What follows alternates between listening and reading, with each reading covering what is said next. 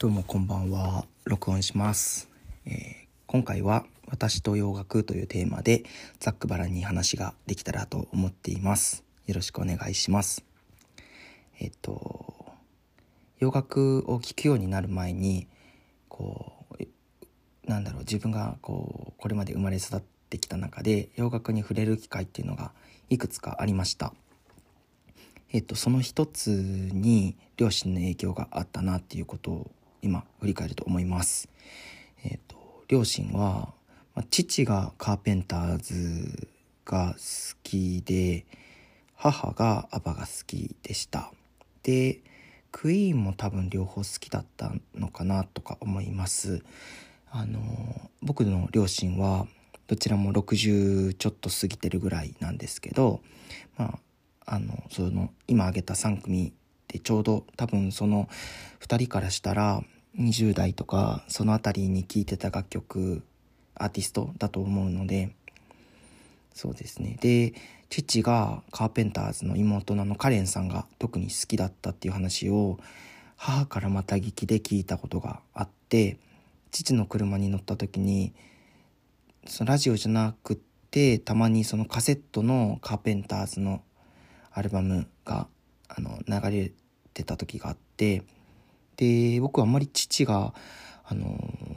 普段生活してる時にこう鼻歌歌うてるところってあんま見たことがないんですけどそのカーペンターズのアルバム流れてる時はなんか鼻歌歌ってたなっていうのをあの車の送り迎えとかそういう時の後部座席にいる時になんかああ歌ってるなと思った時があってでなんだろうそういうなんだろうなこう父がそういう思い入れがあることをその時になんかちょっと体感したっていうかそういう思い出があってでまああのなんだろうそんな詳しいってわけじゃないかもしれないけど楽曲を2人がまあアーティストいろいろ聴いてたなっていう思い出があります。それともう一つこうそういう洋楽を触れる機会になったものとしてはあの NHK の「天才テレビくん」っていうあの番組の中でやってた「ミュージックテレビくん」っていうコーナーがあったんですけどそれをあのまあ「天テレ」自体姉がすごく好きで平日の夕方ご飯までの間はもうほんと「天テレ」か「天才ビットくん」しか見ないみたいな感じの家庭でした。で「ミュージックテレビくん」のコーナーっていうのは1998年から始まったっていうふうにあのウィキペディア見たら書いてあったんですけど、まあ、その辺りから2006年くらいまでのまあの特に洋楽をこう年に1回は少なくともカバーしてた頃の「ミュージックテレビくん」っていうのがすごく熱中して見てたなっていう思い出があります。でまあその「天才テレビくん」のそういう音楽に関して携わっておられた五醍醐のボーカルである竹川幸秀さんっていう方のまあそのなんだろう楽洋楽をこう日本語に訳してそれを「天てれ」メンバーに歌わせるってそういうアプローチをしてくれたことによって自分がまあそういう洋楽にまあ一つの解釈が加わったものとして、まあ、受け取れてたっていうのがこう今思えばすごく貴重な経験だったなとか機会だったなっていうのをすごく思います。まあ、そこで聞いた例えばあのカルチャークラブの「カーマは気まぐれ」だとかフィル・コリンズの「恋は焦らず」とかやっぱすごくこう今聞いてもそのオリジナル楽曲を聴いてもオリジナル楽曲も好きだしやっぱどうしてもその「ミュージックテレビくん」のことを思い出しますね。うん、だからそのこうちょっと切っても切れない関係にあるっていうか「うん、ミュージックテレビくん」のコーナーは今思うととても自分が洋楽を好きになるきっかけとして大事だったなっていうふうに思います。あと選曲がちょっとこうなんだろう今挙げたものだけじゃなくて例えばバナナラマアクセントがちょっと合ってるか分かんないんですけど恋のギルティとかカイリー・ミノーグのラッキーラブとかあとマドンナのマテリアルガールとかもやってたなって思ってそういうこうちょっと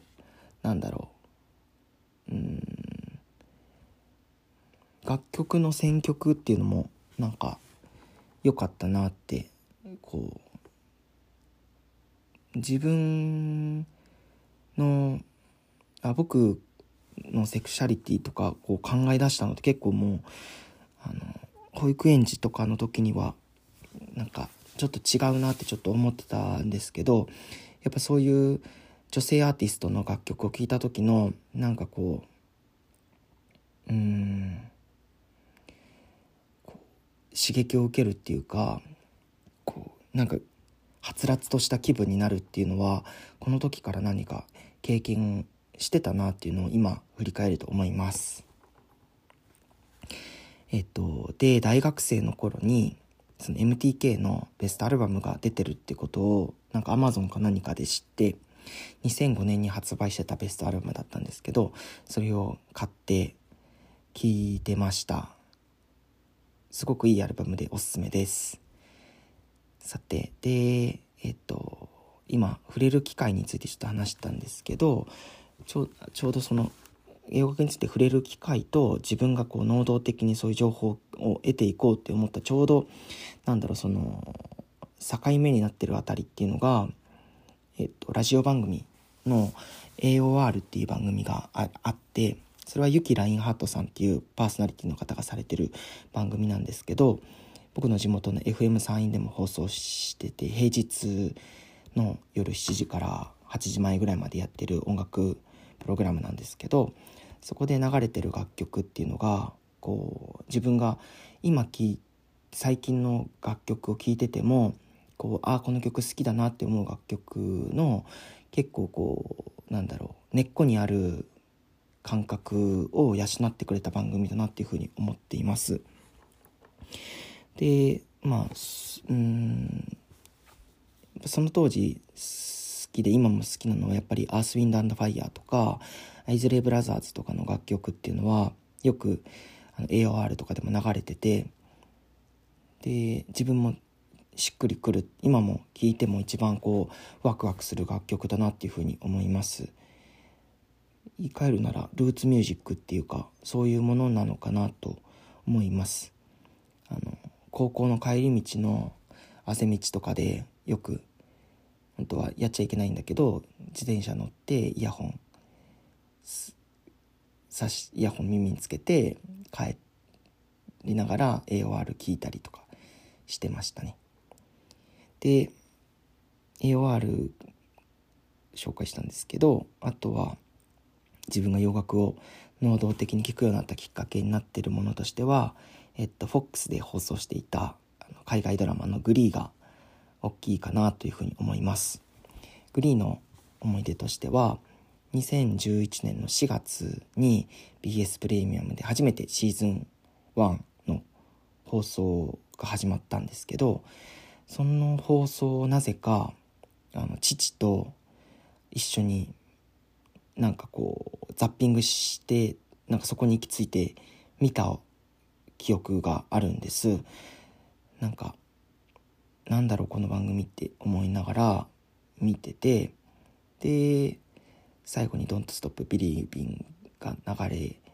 るところまで見た時にあなんかこういうドラマ見たかったなってすごく思ったんですよね。うん、でその後もう父は多分その興味たまたまザッピングして見たっていう経験しか父には残ってないと思うんですけど僕にはなんかあこれはすごいものを見たっていう思い出がすごく鮮明に残ってその後も多分放送結構遅かったんですよね。11時台とかにやってたと思うんですけどそれを一人で夜更かしして見てました。でそれが高校2年生とかぐらいの頃だったと思います。でまあそのシーズン1シーズン2とか見てでも見てる間にもどんどん本国の方ではシーズン3とかやってるっていうのを知ってからなんかそういう本国放送に何度しても追いつきたくってその海海外メディアのスポイラーとか見たりとかあのスニークピークっていうんですかそういうのを見たりとかあと FOX の YouTube チャンネルにあの番組放送後にあのその各放送で使われたそのパフォーマンスの映像とかがアップされるんですけどそれを見たりしてました。うん、ですね。でそっからこう自分でこうじゃああのじゃ海外っていうか本国本国っていう言い方もなんかあれなんですけどアメリカとかではどういう楽曲が今流行ってるんだろうってことに高校2年生ぐらいの時からこう高校2年生かな？高校3年生とかそのぐらいから興味が湧くようになりました。でそうですね。最初に見てたのはあのニコニコ動画のチャートランキングみたいなやつをアップしてくださる方がいらっしゃってそれをアメリカ版そのビルボードの初め見てたんですけど途中からなんか UK チャートの方が面白いなって思うようになって UK チャートをずっと見てました。でなんか気になる楽曲があったらとかなんかその補足的な感じであの、まあ、その毎週のビルボードチャートが更新される日にはあのチャート解説ブログみたいなのが結構あってで自分がその当時見てたのはあの洋楽は解説聞けば好きになるっていうなんかブログアメブロで当時やってたんだけどあってそれを毎週見てましたね。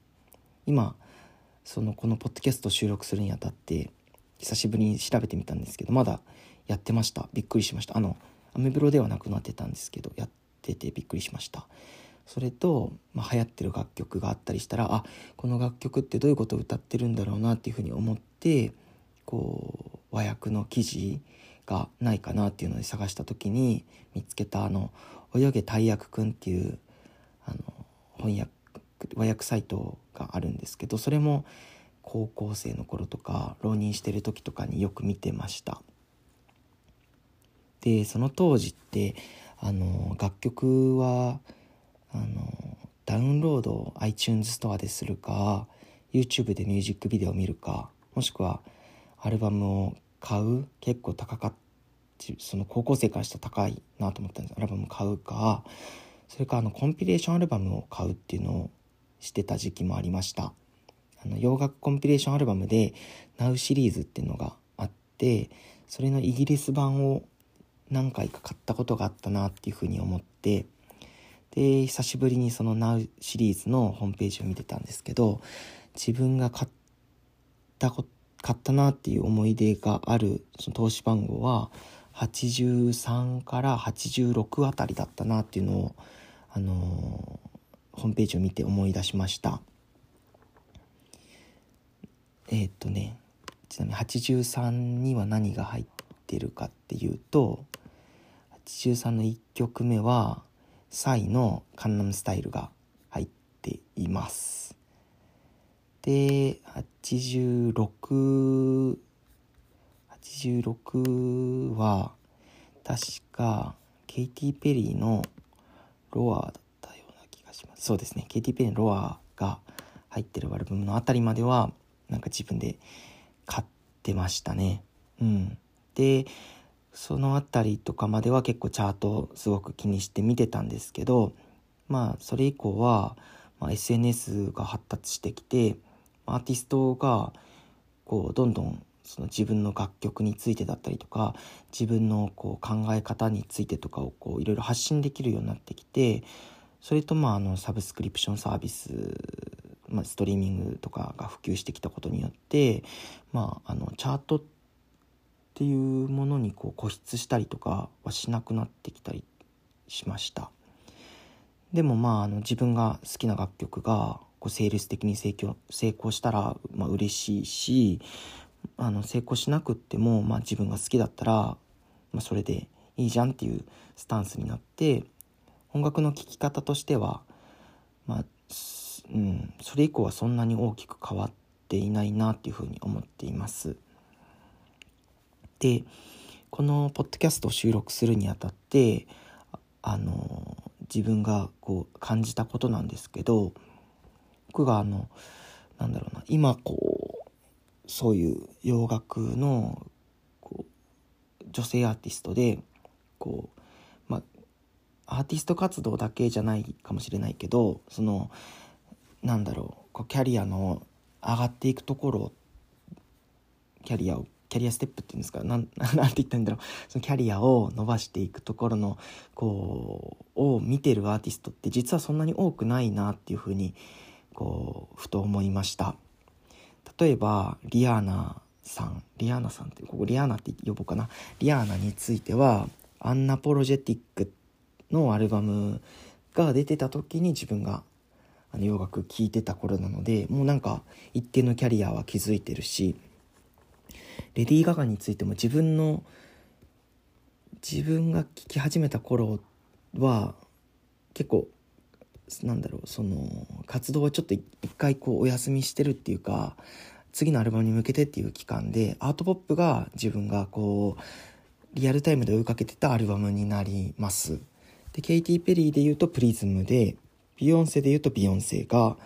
自分のリアルタイムでいうアルバムになるのでなんかもうそういうアーティストたちについては結構もうなんだろうこうキャリアキャリアのこのスターダムを駆け上がっていく様子っていうのを実は見たことがないなっていうふうになんか思ったんです。で逆にこう自分がデビューから知ってるアーティストって誰がいるんだろうって思ってこう考えてみたんですけどその中にいるのは例えばアリアナ・グランデはそうかなと思います。あの、まあ、あの、ディズニーで、こう、なんだろう、役者としていろいろ活躍してた時っていうのは僕はあんまり触れてはいないんですけど、ザ・ウェイっていうところで本格的にアーティストとしてデビューしたのが2013年の3月ぐらいだったので、こう結構体感として、あ、なんかあの時のことだなって覚えてるし、あとはロードもロイヤルズとかが出てたのって自分が結構リアルタイムで追えてたからそうですね。とかトーヴ・ローとかチャーリーとかその辺りについてチャーリーはでも厳密に言ったらそのなんだろうな。セールス的に成功したアルバムがデビューアルバムってわけでもないからちょっと厳密に言うと違うかもしれないですね。なのでアリアナ・グランデロードトーブローの辺りについてはこのなんだろうデビューから自分がこうそのアーティストのことを知り始めてそのキャリアをこう重ねていってどんどんこうなんだろうな自分のこうポジションを高めていく様子っていうかそういうのを見てたからなんだろうこうどちらかというとひいきしてるっていうか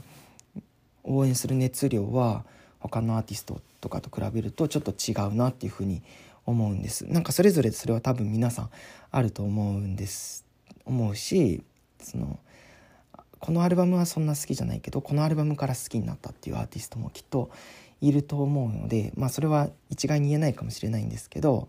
その今回のポッドキャストをするにあたってそんなことをふと思った次第です。はいということであの今回は私と洋楽ということでざっくばらに話しました。ちょっとなんかもうちょっとこう軸を作って話せたらよかったんですけどなんかざっくばらに話してしまってすみません、えー、また洋楽についてとか話す時があれば今度はなんかどうなんだろう。今普段どういうふうに音楽をこう聞いてるかその Apple Music とか Spotify とかどういうふうにこう使い分けしてるかとか YouTube どういうふうに使ってるかとかそういう話とかもできたらいいなっていうふうに思っています。えー、このポッドキャストはできれば5分から10分の尺で話したいなっていうふうに思ってたんですが、えー、19分話してますね。長くなってすみません。えー、では今回はこれで終わりたいと思います。それでは失礼します。